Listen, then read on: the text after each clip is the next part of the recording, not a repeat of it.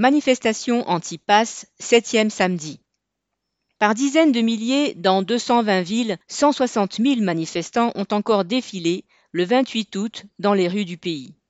Que ceux qui, par leur politique de santé, ont contribué à mettre en danger patients et soignants, se permettent à présent un chantage sur les salaires des travailleurs des hôpitaux et des EHPAD est révoltant.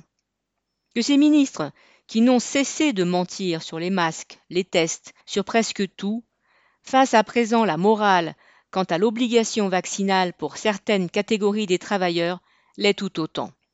La colère qui s'exprime contre l'opération politicienne de Macron est légitime.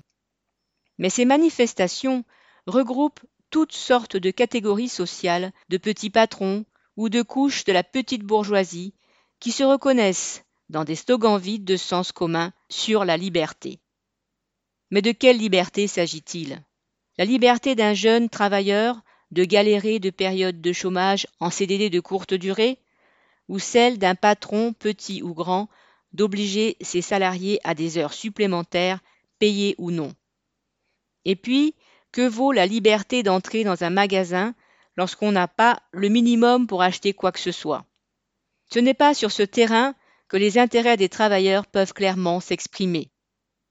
Cette confusion permet à des courants réactionnaires, anti-vaccination délirants ou pire, clairement d'extrême droite, de se mettre en avant.